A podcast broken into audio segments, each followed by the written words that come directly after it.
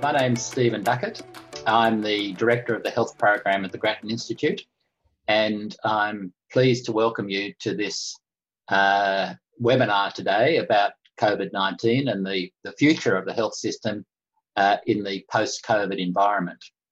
I'd like to start by acknowledging that where I'm sitting here at home is the unceded lands of the Wurundjeri people of the Kulin Nation and pay my respects to elders past, present, and emerging, and especially to any Indigenous Australians who are here watching us today. Uh, so today we're having two speakers, myself uh, talking about some of the work we've done here at Grattan, and Dr. Teresa Anderson, who's the Chief Executive of South, South Sydney Local Health District, and uh, she'll be talking about some of the work they've done at Sydney Local Health District, including some of the, the quite exciting stuff they've done about virtual hospitals or a virtual hospital, I suppose. Um, so thank you very much. Uh, so I will start, if I can get my screen share to work.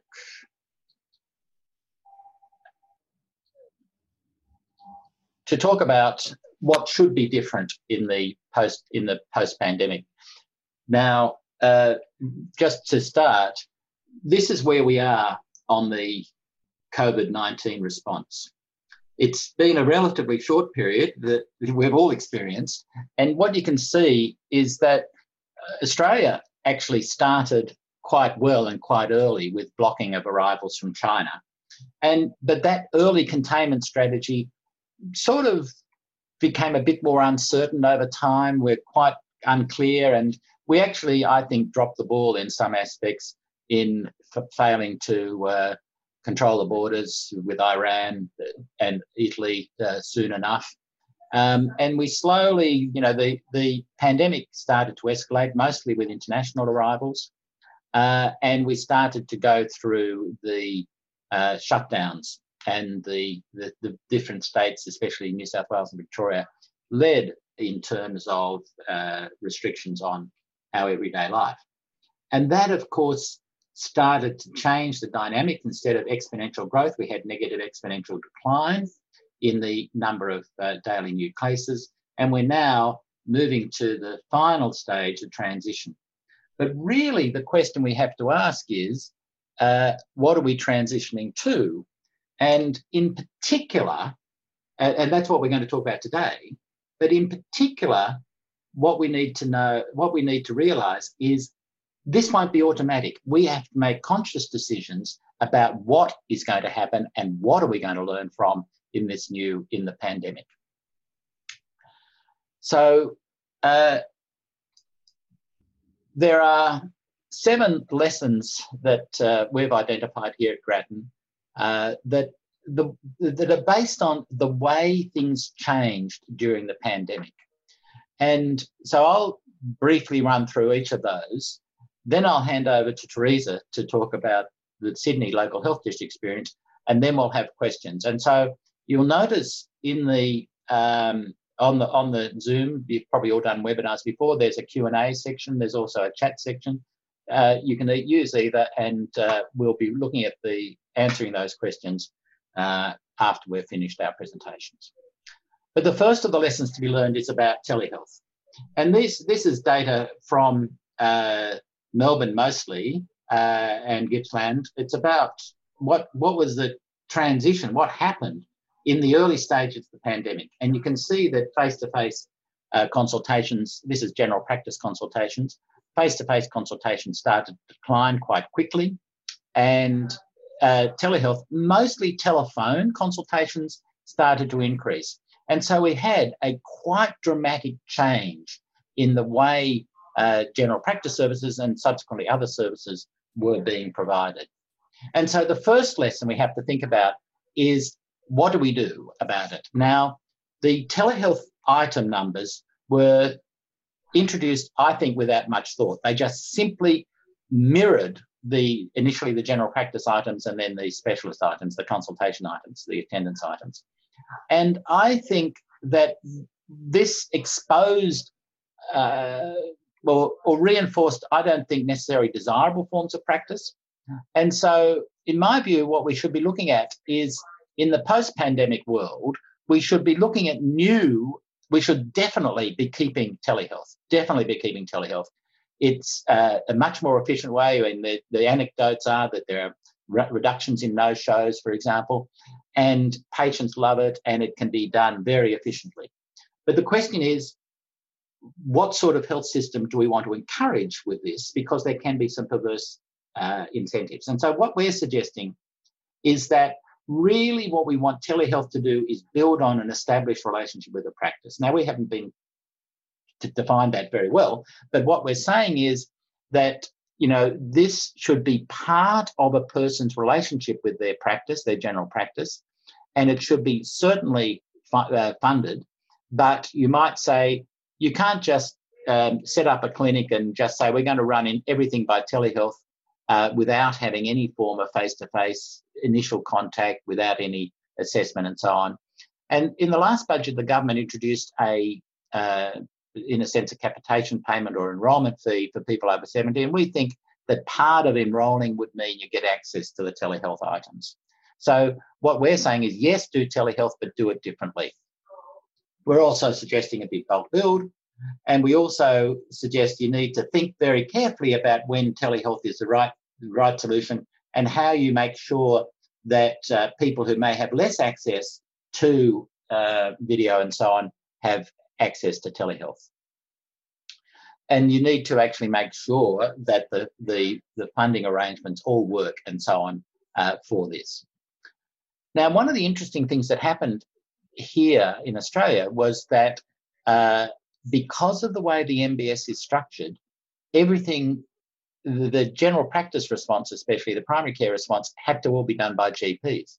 In contrast, in the United Kingdom, for example, they were able to set up drive through clinics staffed by nurses, whereas we, uh, because doctors get remunerated on a fee for service basis, they were the ones who took the swabs and so on. Now, what we're saying is was that really efficient? You know, should we have stepped back and said, is that the right way? And we're, we're arguing that there might be new ways of looking at uh, should the MBS be changed to allow a bit more flexibility in who provides services. This is something Teresa is going to talk about, but dramatic change uh, in hospital in the home, uh, outpatient, telehealth outpatient services, rehab in the home so what happened was we saw a, a change in the balance of risk.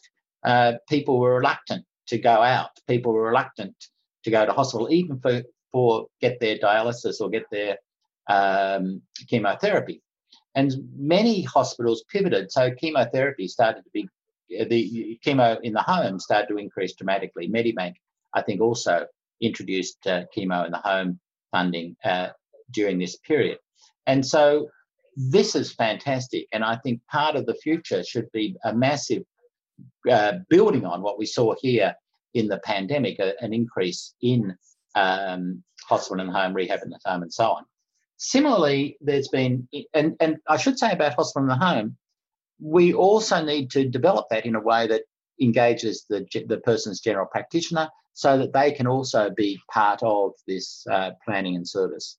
And of course, in some cases, if it's hospital and home, uh, the GP can't bill Medicare, so they should be paid by the hospital. But you might also build on the, the facilitate home-based care by making sure that we're able to fund telemonitoring appropriately and primary care outreach. So, again, in Victoria, there are a number of community health centres which uh, started outreach programs, you know, ringing up patients at home to see how they're going, were they keeping on their meds, and all those sorts of things. And so, really quite good. Um, and the some of these things, um, some of the public hospital funding arrangements might inhibit this, uh, and especially uh, services in residential aged care and uh, telemonitoring. So, um, we're during the pandemic, the private hospital system basically shut down um, and developed a big backlog of uh, patients awaiting elective surgery. And the same thing happened in the public sector. So, as we are opening up, reopening elective procedures, uh, we've got to think about what sort of future what sort of new normal do we want? And we've got this big backlog of people who would have been otherwise would have been admitted for elective procedures in the last dec- in the last 10 weeks. What are we going to do to open up and address that? Are we? And I think part of the answer should be uh, possibly using private facilities. I think part of the answer is going to be let us think about whether the way we run elective procedures in this country in each state is right. And I think, you know, you might like to look, you might like to think about more consolidated waiting lists. So instead of each uh, health service having its own waiting list, you might say, well, uh, could we consolidate, and have a single waiting list for all of Sydney or all of Melbourne, or just the southern part of Sydney or the southern part of Melbourne, and just think about making sure that there's consistent assessment process that if you see surgeon A and you've got exactly the same symptoms and exactly the same experience of those symptoms and that you will be categorized as a two or a three and if you go to a different surgeon you'll still get the same categorization. So consistent categorization consistent prioritization consistent care path the appropriate care path in terms of the workforce and so on. And we we haven't done that and we don't do it now. And so it's not best practice in the way we manage elective procedures but we should take this opportunity to say let's look at things totally different in the way we manage elective procedures. And similarly we should be empowering private hospitals to do the same. Private hospitals there's been a massive growth in inpatient rehab day patient rehab in private sector. Is that the right thing when the evidence is that they rehab at home? For many patients is just as good. Um, our public health planning wasn't as good as it should have been. Our pandemic planning, even though we've had plan- pandemic plans in place, we didn't necessarily have them as uh, they didn't necessarily look at the governance arrangements. National cabinet wasn't contemplated. The Commonwealth, one of the Commonwealth pandemic plans, was pretty much oriented towards the Commonwealth and didn't look at the states really at all. Um, we've got the the um, the plans ended with the phase down and didn't didn't think about a, a, second wave, for example. We know there are secondary effects. I'll come back to that of the pandemic in terms of mental health need, uh, needs and so on. Um, we didn't have the right systems in place. We had to do uh, changes to regulations, sort of should they have been planned a bit earlier. So we and what the second dot point there is an important one there was basically no national information for the first couple of weeks because we we have and we still have inconsistent definitions of what an active case is between the states. We still uh, we initially the data set was the best data set was compiled by the Guardian or or um, you know so we didn't have a really good publicly available national data set about what was happening and that's ridiculous. In terms of the um, secondary wave, this is information about bushfires, but the same is true if you look at floods or in any other crisis situation. And what we see here in this study was that eh, people in areas which were highly affected by bushfires have higher levels of depression, higher levels of severe distress, higher levels of heavy drinking, higher levels of PTSD, and so on. And so we should be expecting and anticipating that a similar response that we saw in this bushfire crisis or a flood crisis, there's going to be similar level, there's going to be increased uh, demand on our mental health services, and we've got to think about how we're going to respond to that. Now, some of that might be telemental health, but we've got to think about, and this ought to be part of the plan. That so what we're arguing back here is that the the pandemic planning, the phase down phase, um, phase of the of the pandemic plan should not only think about how we stop doing all the things we're doing and how we uh, change the way the uh, what is the ongoing level of PPE, what's the ongoing, when are we going to restart the procedures and so on. But we also need to be thinking about second wave of mental health and uh, alcohol and drug issues, and that ought to be part of our pandemic planning. Obviously, we had problems right from the start about uh, test kits, PPE, um, and that really uh, made the initial responses quite difficult. Um, and so there are issues about the supply chain. Now, the supply chain is actually not easy to address. Uh, we're never going to produce everything in Australia that we're going to need. So we've got to think about how do we manage the supply chain. It's not simply, oh, let's produce everything here. Um, there might be some of that. We might put a price premium on local production, but that's not going to be the only answer. So some of the answer is going to be about how we actually uh, make suppliers accountable for the supply chain. New Zealand, for example, that's what they do. They say it's your job to make to guarantee a supply. And so they've, they've actually in their contracts with their suppliers, they've put obligations on the suppliers uh, to actually ensure resilience of the supply chain. And similarly, we could look at product standardization and flexibility and all those sorts of things. Obviously, another issue was the the stockpile didn't have the right stuff in it, so we've got to be thinking about how we we we address all of those things into the future. Finally, we saw real problems in terms of Commonwealth state roles. Um, so, you know, the National Cabinet was an important innovation, but it came about because the Prime Minister realised that he didn't have the power to do some of the things that he wanted to do. And, he, and in order to deal himself in to having a say in lockdowns, for example, he had to deal the premiers in because it's the premier's decision. The reason I'm sitting in my office now is that the Victorian Deputy Chief Health Officer, in my home now is the Victorian Deputy Chief Health, Health Officer has signed a, an order saying I've got to stay inside if I can. And so it's a state decision about lockdowns. And so the Commonwealth were basically innocent bystanders. And, and they, if they wanted to have a say, they had to have a national cabinet. On the other hand, the Commonwealth, the states were able to respond very quickly, not only in terms of the lockdown issues, but in terms of the delivery. States have a hierarchical relationship with hospitals and they could direct the hospitals. You know if they if the if the uh, new south wales uh, director general says to teresa you've got to jump teresa's answer is how high? The in the the commonwealth they do not have a hierarchical relationship with anything it's all a market relationship the relationship with the general practice with medical services is entirely a fee for service basis. So when the Commonwealth says jump, the pathologist replied, How much are you going to pay me to jump? And this led to negotiations where the fee for a pathology test went up fivefold. Uh, so that the pathologist would deliver, because it was entirely a market relationship. It meant the Commonwealth's response was much slower than the state's response on the ground. Commonwealth, for example, promised 100 uh, testing clinics, and they delivered. But they delivered more or less when the pandemic was over. We were in the declining phase, whereas the state clinics were established much quicker. So we've got to think about what on earth this means for how we're actually going to get the Commonwealth and the state to work together.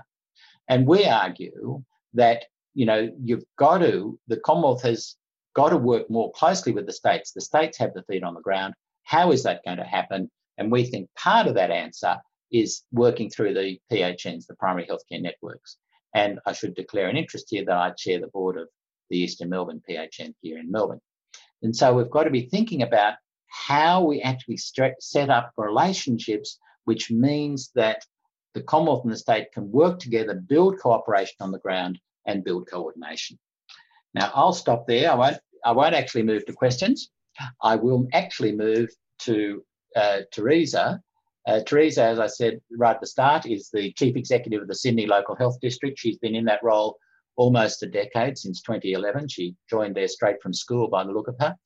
and um, so she's going to talk about some of the exciting things that, uh, that she did there. Thanks very much, Teresa. Thank you so much, Stephen. And uh, it's great to join you today. And I too will begin by acknowledging the traditional owners of the land on which I meet, um, the Gadigal people of the Great Eora Nation, and to pay my respects to elders, past, present, and emerging, uh, and all Aboriginal people who are joining us today. And and I do think that in our response to COVID, one of the things that we have done well in our district is working in partnership with our Aboriginal brothers and sisters to make sure that uh, we address their needs um, as well as the needs of the broader community. Uh, and I'm very pleased to be able to share some of the things that we've been doing in Sydney Local Health District in response to COVID. And as you said, Stephen, there's many uh, lessons that we've all learnt from this.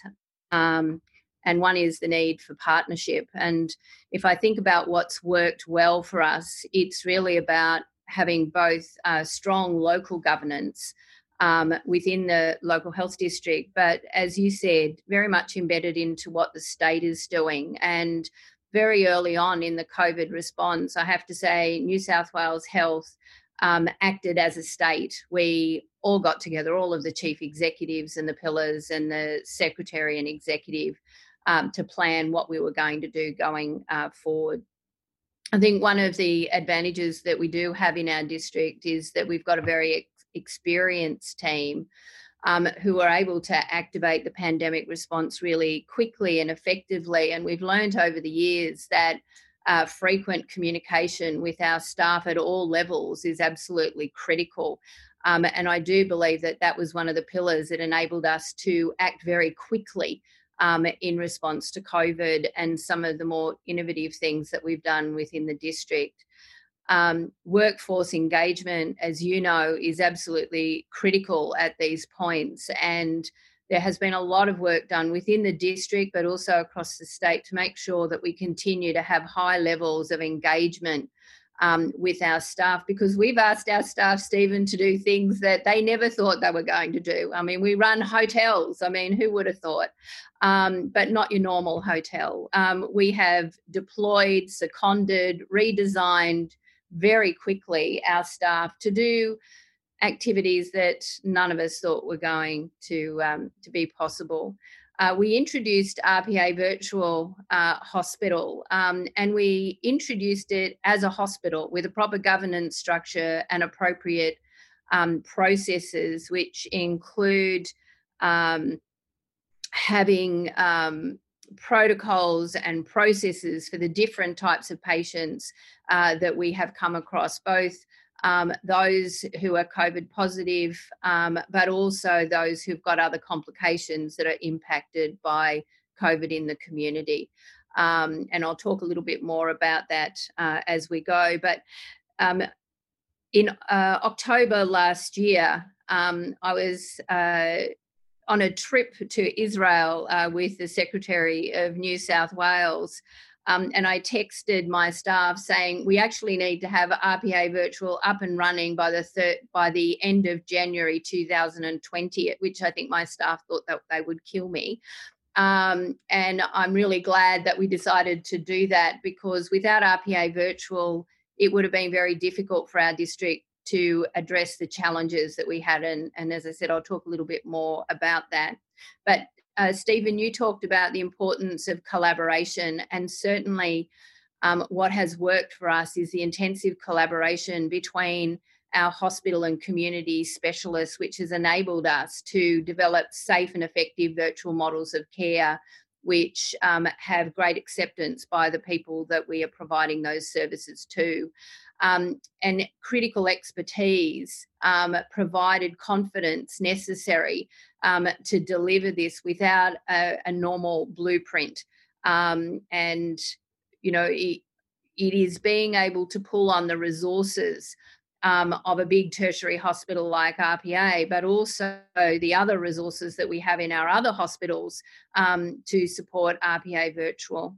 Um, very much also having local ICT services that are ready to innovate and support the rapid design um, of our clinical services and working shoulder to shoulder with the clinicians. Um, we're actually, we launched on the 3rd of February. Um, we're about to accept our thousandth patient um, for RPA Virtual, which I think when you think that it's only really been in 16 weeks of operation is no mean feat. Um, consultation across primary healthcare uh, across our specialists has been really critical in making sure that we've got a really robust model of care with algorithms for particular cohorts of patients. And we've taken a cohort approach um, to the way in which we're managing care. And this is just a little example um, of our registrations and occasions of service uh, going through to May. And as you can see, it's been pretty exponential growth um, across the district. Um, and uh, we've gone from having two virtual pods to now 19 virtual pods, um, and we function 24 hours a day like um, a standard hospital. Uh, why isn't that going to the next one? There we go. Um, so, what what's worked for us? We uh, on the 27th of um, March got a call saying uh, we have an issue about where we're going to put people who need to be quarantined, um, who are um, symptomatic. And uh, so within two days, we established uh, health um, accommodation, health hotels, um, and they needed to be supported. Uh, and RPA Virtual uh, took on that um, activity. Um, one of the things that we've done, which has been really successful in having a new model of care, is around the establishment of tiger teams um, that have gone out across the hospitals, um, but also supporting RPA virtual in the community um, for both people at home, but also in the health accommodation about the correct use of PPE. And when you think in our health accommodation that we're dealing with one of the largest cohorts of people who are COVID positive, making sure that we get that right has been really uh, fundamental to us. Um, our special health accommodation, our health hotels, as I said, I, have become a hotelier, Stephen. Um, never thought that would happen, um, but we've had to do that in a way um, that isn't about substandard care. This is about providing care in the community uh, in a way that doesn't put um, undue pressure on our hospital system at a time that we're trying to triple and quadruple our intensive care capacity, but making sure that those people who can be effectively managed outside of hospital can be um, in a safe and high quality way and ensuring that the public health risk of transmission is um, minimised. We also, you talked about um, uh, having GPs undertake screening in New South Wales. We've uh, deployed fly, flying squads um, of uh, nurses um, to our cruise ship terminals, the airport, patients' home, residential aged care facilities, our drive in um, uh, swabbing stations throughout the community for us to um, be able to get swabbing done in a very fast and convenient way for our community. And the fact that we have um, over a thousand people a day being um, uh, screened and swabbed in the community, I think is a demonstration that we can do things really quite differently.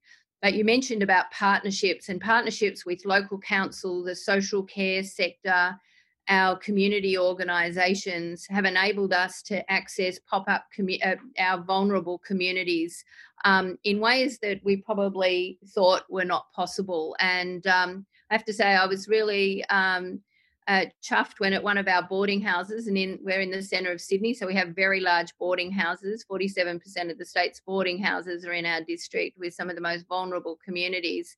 Um, and they actually gave our staff a standing ovation for the care that they were given um, around screening and swabbing and make sure, making sure that they were looked after and ensuring that we had a results hotline to support um, individuals who are waiting mm. for um, their swab results.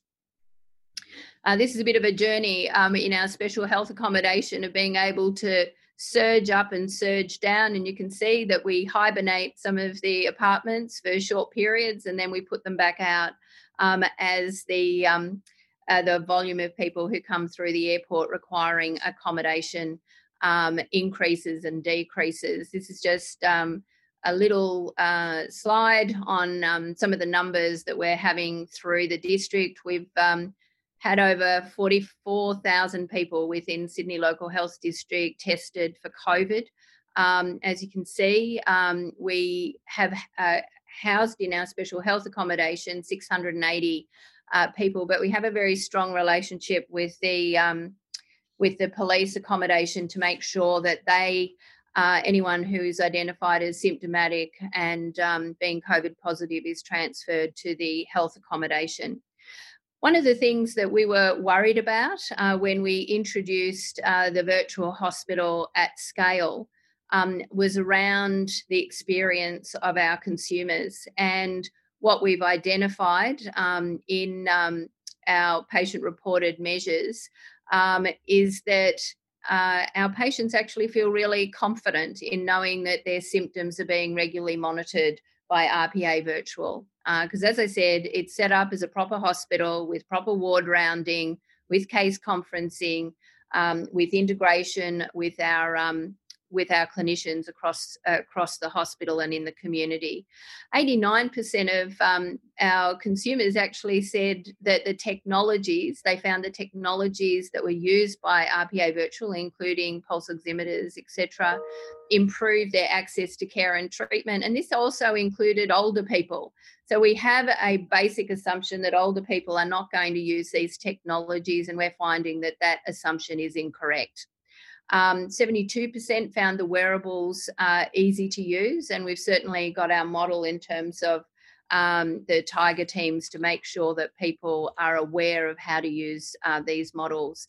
Um, and video conferencing is central to any virtual care model. And as you said, um, Stephen, this is not just about um, substituting one model for another, it's how we integrate um, virtual healthcare into our normal models of care and 71% of our patients found it easy to use all of the time. Um, our patients have loved this. Um, we've been uh, really um, very chuffed by the amount of feedback, positive feedback that we've had. Um, and I think the daily check ins, even when people were in isolation, really demonstrated um, that our patients don't feel abandoned.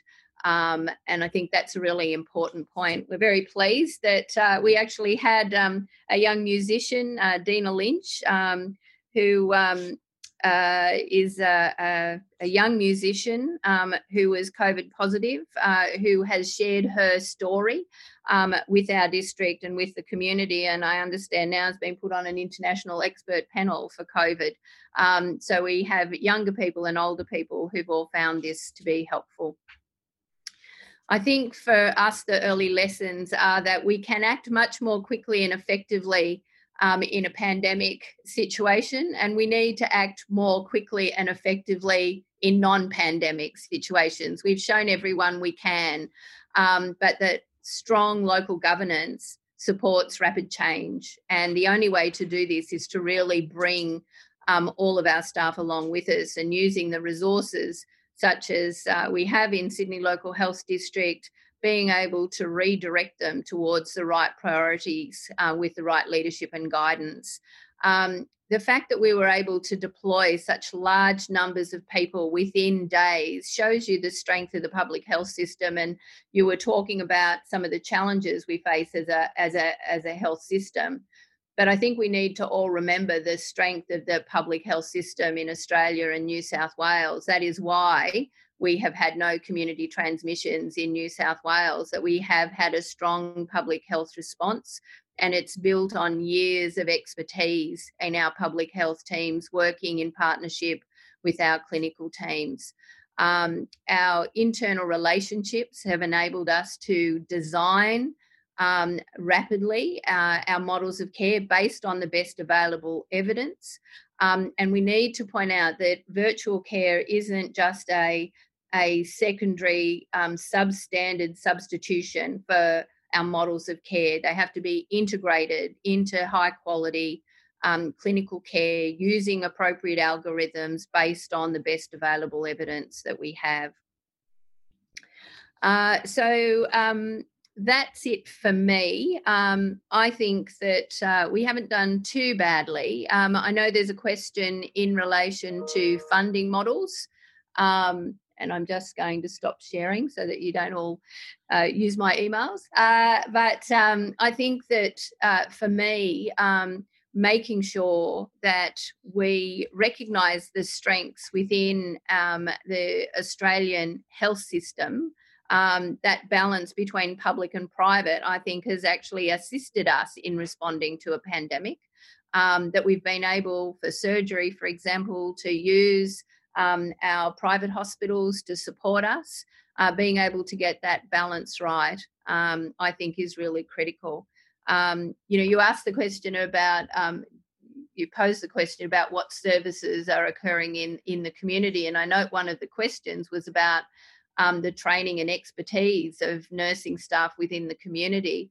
And I have to say, Stephen, I would put our community nursing staff on the same footing as our hospital staff in terms of the their expertise, their clinical competency, and that's what we're seeing. Um, that credibility of our nursing staff and allied health staff supporting our patients in the community is why our referrals are significantly um, up. You know, we see over 71,000 patients uh, in our district um, with our community nursing staff receiving really high quality care. And it absolutely is the way of the future. Thanks, thanks very much, Teresa. Can I preempt other questions by asking a couple of my own? So, you were planning to do this already. Mm-hmm. Um, do, did did you learn things that in this rapid implementation that uh, will change your vision for how it would go forward into the future? Uh, yes. So when we started RPA Virtual, we thought we would start slow. Well, that didn't work. Um, and we started uh, with cohorts like our patients with cystic fibrosis, because uh, they're a young, enthusiastic uh, group of people. Um, we have over 300 people who are living with cystic fibrosis, and they were biting at the bit to do virtual healthcare and Bluetooth, um, peak flow um, uh, meters, etc.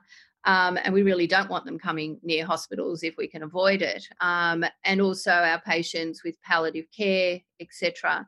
But I think that one of the things this has taught us is that there are a lot of other cohorts of patients that we didn't think, uh, well, we hadn't really um, thought um, uh, virtual healthcare would be a significant solution. And um, that includes antenatal care. So, in the health accommodation, we have a lot of women who are in that antenatal period, and some of them quite complex. Um, and again, in partnership um, with our specialists within RPA, um, they've been able to provide excellent antenatal care within the health accommodation. Um, and the feedback has been very positive. Uh, pediatric care, there's a whole range of aspects of pediatric care that we've been able to provide, but also um, other um, management for patients with uh, a variety of chronic um, conditions. I think the older person space, uh, we often think older people don't want to use technologies, but they also don't want the inconvenience of having to get to a hospital, get to an appointment, etc. This provides a level of convenience um, for our patients that I sometimes think we underestimate.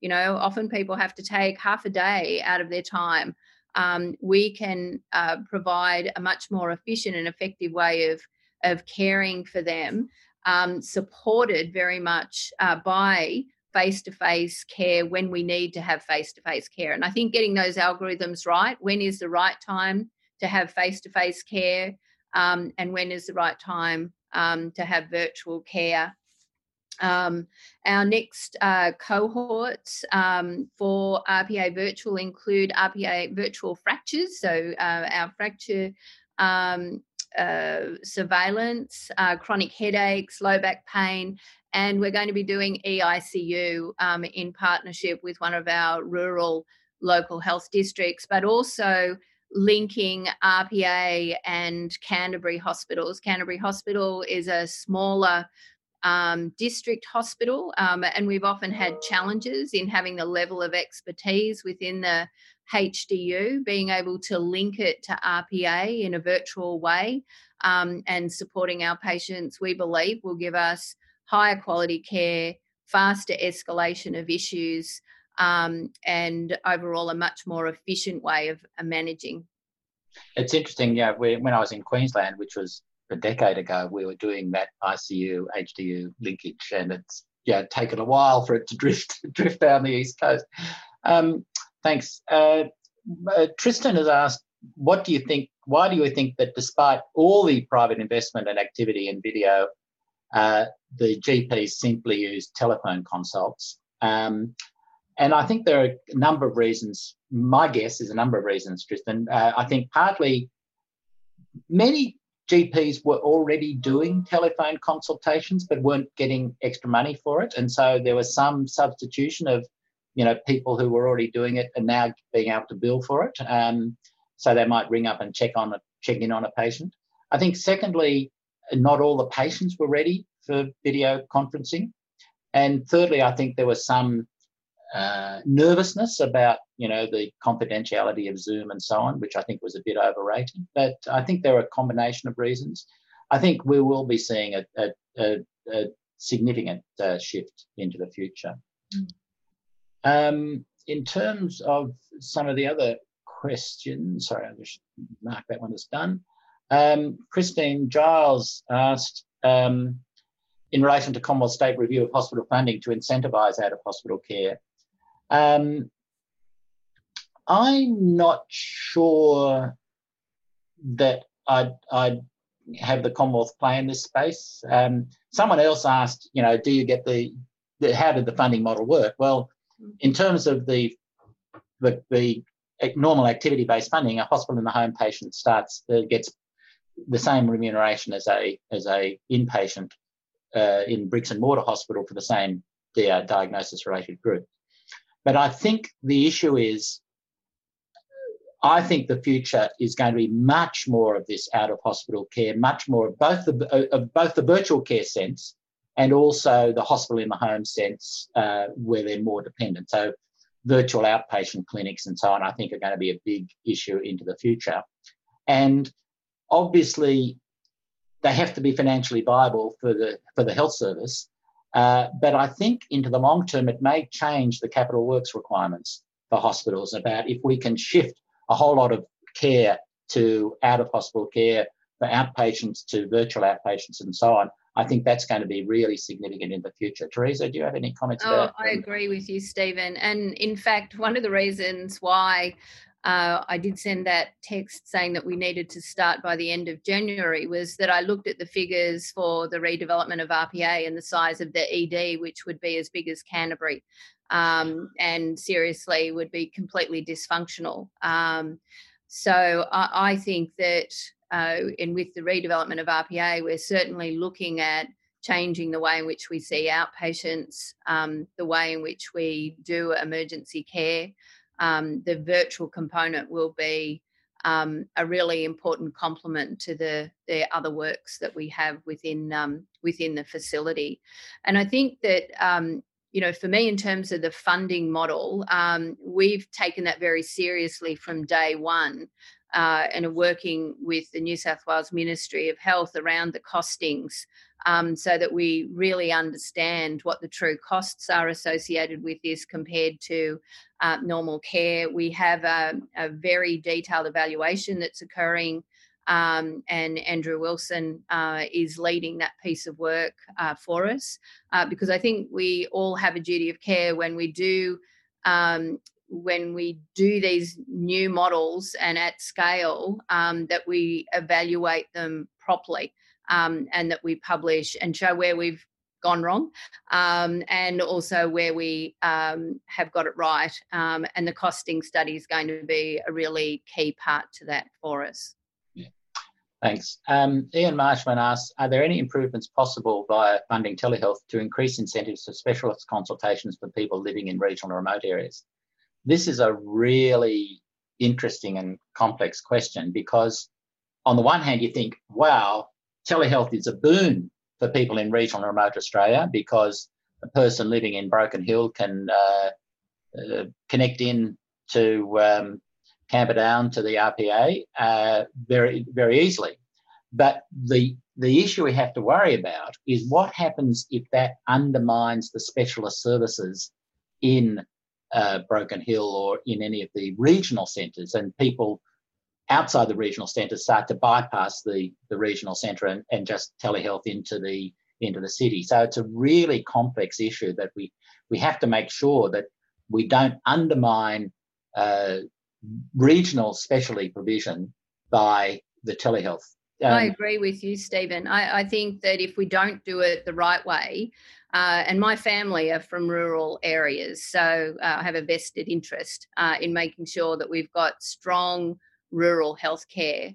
And if we do virtual models the right way, we will have less fly in, fly out, um, and increase capacity building within rural areas. Um, so the EICU model that we're working with our rural colleagues um, is about capacity building and strengthening local services, not about taking away from them. And you know, we have um, at RPA significant referral links to our rural and remote areas. Uh, what we want is a lot of our patients who previously came to RPA staying within their ro- uh, their local um, regional areas and being managed effectively by their clinicians with the support of the quaternary and tertiary services when they need it, um, not being imposed on them. And it, that partnership um, with our rural and remote colleagues, I think is absolutely critical. If you do it the wrong way, it will strip them bare um, if you do it the right way, it will actually strengthen them and it also encourage, I think, a lot of people to go and, and live and work in rural areas because they will feel supported. Um, you know, we do know that people like to have colleagues around them who support them, who can undertake MDTs with them. Um, and we were talking earlier about how, you know, video conferencing um, has enabled us to have much greater reach. We can, we now have people from all over the state joining MDTs, um, grand rounds, training um, uh, sessions, tutorials, who've never been able to do that before. Um, in a way that actually makes them active participants like this. We can ask questions now, we can answer the questions in um, real time. Um, and I think all of that is about capacity building for the whole state, not just for those um, areas that happen to have the, the virtual health service. Simon Judkins asked, transforming health isn't easy. How do we ensure that we use this opportunity to continue evolution revolution as opposed to going back to the way we used to do things? For example, hospitals are very quickly returning to overcrowding and ambulance ramping to the detriment of patients. Hospitals will operate at capacity despite ongoing concerns re physical distancing and infection control. What are you doing in RPA about that, Teresa? Yeah, I think that's really important. I think if we don't, um, you know, have a mechanism for taking the learnings of what we've done and and making sure we reshape the future, then we will wasted this really difficult time because there's no doubt it's been difficult. Uh, I think our system has absolutely been turned on its head over the, this last six months. You know, we've gone from bushfires to COVID. Um, and in Sydney Local Health District, um, you know, again, it's a focus on the right governance, having the right structures and processes in place, not leaving it to happenstance that, you know, hopefully people might learn from this. You, I think in these situations, we have to have an active approach. That means that we have to have the right structures to get the voices of our staff um, on the ground um, so that they're giving input that it's not only you know what the executive uh, think or what our senior clinicians think but also what our junior clinicians um, and uh, our other support staffs th- think of of what we need to learn what's gone well what hasn't gone well you know active debriefs um, to get that information and doing things like we've got a thing called the pitch. So We've been doing that every quarter for years. I think we've given out now 1.75 million to support the ideas of our staff um, at about 50,000 a pop. We've got a mega pitch happening at the end of uh, June, and it's 100,000 um, because we need to invest in the ideas of our staff. We need our staff to feel that they are able to come forward with the things that they've learnt from this um, and the strategies they have. Uh, otherwise, we will lose, um, I think, the the impetus that we've been given uh, through this terrible virus. Um, Bron Nardi says, "Is your virtual health centre a designated, specifically built infrastructure, or what is it?" Uh, yes, uh, it is. It started with two pods. Um, and we now have 19 pods. We've uh, tried different ways of, of using them. They're staffed 24 hours a day, seven days a week, um, and they have dedicated staff. So we have a, a general manager of the virtual hospital, we have a director of nursing, a director of um, clinical services. Uh, it has a proper structure, a proper um, organizational structure, protocols, uh, just as you would in a, a physical hospital. Um, but the partnerships uh, with the specialist services within um, RPA and Concord in particular, but also with the other hospitals in our district and with the primary health network, um, I think is really critical to making sure this works well. And could I just ask, of you know, when you say you have a a patient, say in, in RPA virtual, mm-hmm. how often would they have a face to face visit versus a video check in, for example? Is it every day or every other day or uh, some of our patients don't have any face to face connection um, except with their uh, GP at the end of the period of quarantine or if they need it. Um, uh, they're monitored as uh, inpatients, so often monitored. So for some of our patients, they've had uh, four hourly obs. Uh, others have been uh, monitored um, less frequently, depending on their clinical condition uh, and the algorithm that we've uh, worked on. Um, so Tori asks, what were the preconditions in New South Wales to have all the chief executives, the pillars, the shared services work so well together? What can other states learn from this? I think part of it is uh, what we've learned from history. And uh, in New South Wales, um, chief executives and the ministry get together for one and a half days every month. Um, and uh, we do work as a team, we share ideas, uh, we compete with each other. We always like the little charts to see how we're all going. Um, a little bit of competition is always helpful.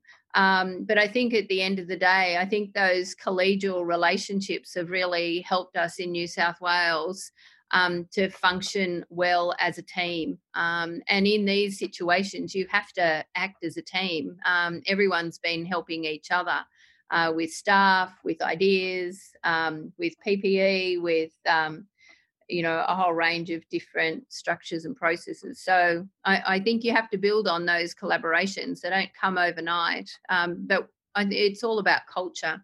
Um, and we do have a culture of collaboration and the communities of practice um, that the ministry put into place um, to support COVID uh, with our clinicians, I think has been uh, really beneficial. Um, and certainly that's provided a leadership across the state. Um, I, I, do think that leadership is a real key to these responses. And Stephen, you've got colleagues all over the world, as as I do. And when you look at the situation um, in New York, look at Mount Sinai and the number of health workers who have lost their lives during this period.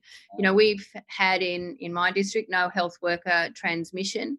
I think we should be really proud of that um, and proud of the the small amount of um, health worker transmission that we've had in Australia. That to me indicates a success. We keep talking about how bad we are at everything, um, but at PPE, etc. We must have gotten something right. And I do get a bit frustrated when I hear people say, you know, we're lucky that Australia is lucky. This is not luck.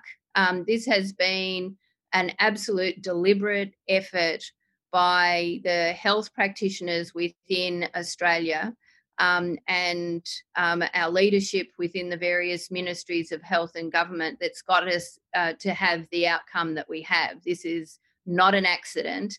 Um, and certainly we haven't got it right every step of the way, but we've learnt really quickly and acted upon it. Um, and, you know, I think our public health response of identification um, and isolation um, of people who are symptomatic and COVID positive has certainly put us in good stead. Thanks. Um, Sally Forks asks, what have we learned about prevention and health promotion during the COVID-19 response in the context of both clinical services and our public health system, organising, financing, ensuring workplace capacity? I think one of the unfortunate things we've learned is people have deferred some of the personal uh, preventive strategies like screening. Uh, there's been a down, downturn in cancer screening during this period, uh, which I think is really unfortunate. And, you know, we've got no strategies, I think, for addressing that. But, uh, Teresa, any thoughts from you on that? Yeah, it's interesting because um, I also see that within the community there is an increased appreciation of the need for health and well-being. Um, and if you look at the number of webinars, etc., around health promotion, around how do we stay healthier, the importance of um, you know healthy uh, eating, um, exercise, etc. I don't think exercise has been talked about as much as it has uh, during this period. Um, and the importance of human contact um, and how we all need, we are all social beings and need to have that connectivity.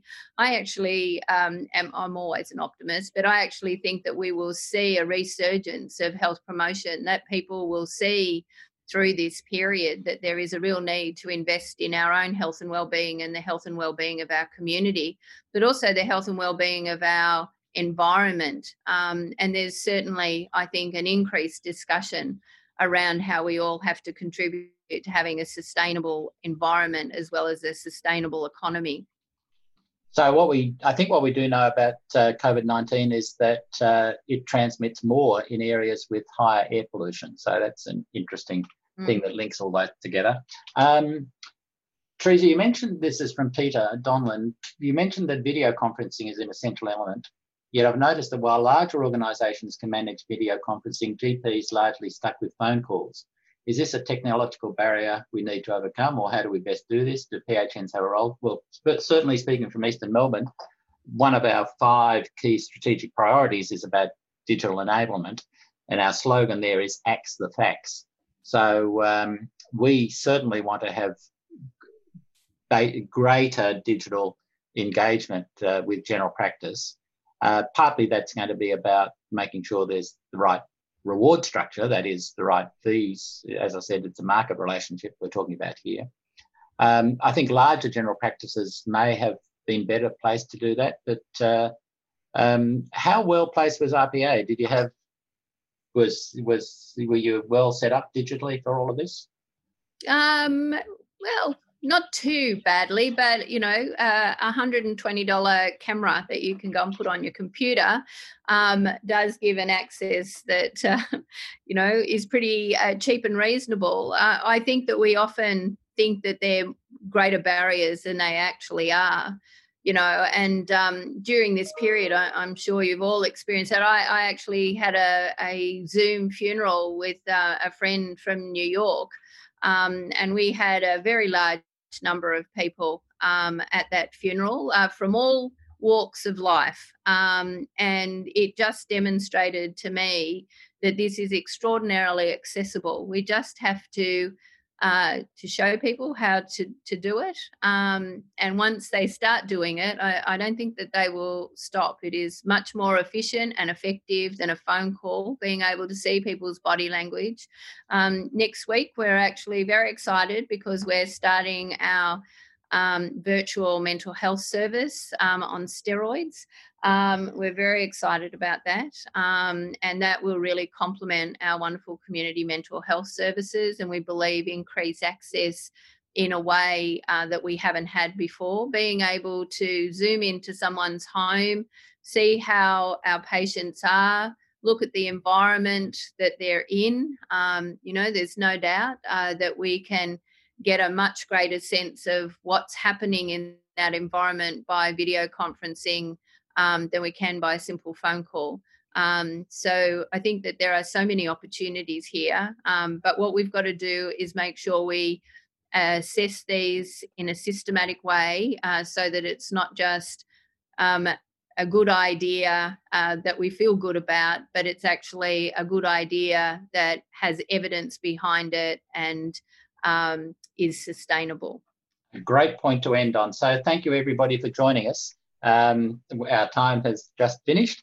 Uh, so, I'd like to thank Teresa for that wonderful contribution and the really great sharing of on the ground knowledge. I'd also, I was remiss in not thanking the State Library of New South Wales, who are co sponsoring this as part of their Forward Thinking series and helped uh, in the advertising of this. So, uh, thank you all. all. The um, a recording of this will be available on the Grattan Institute uh, YouTube channel, uh, and you can see it there. I think in the next week or so. Um, so thank you for joining us, and thank you again, Teresa.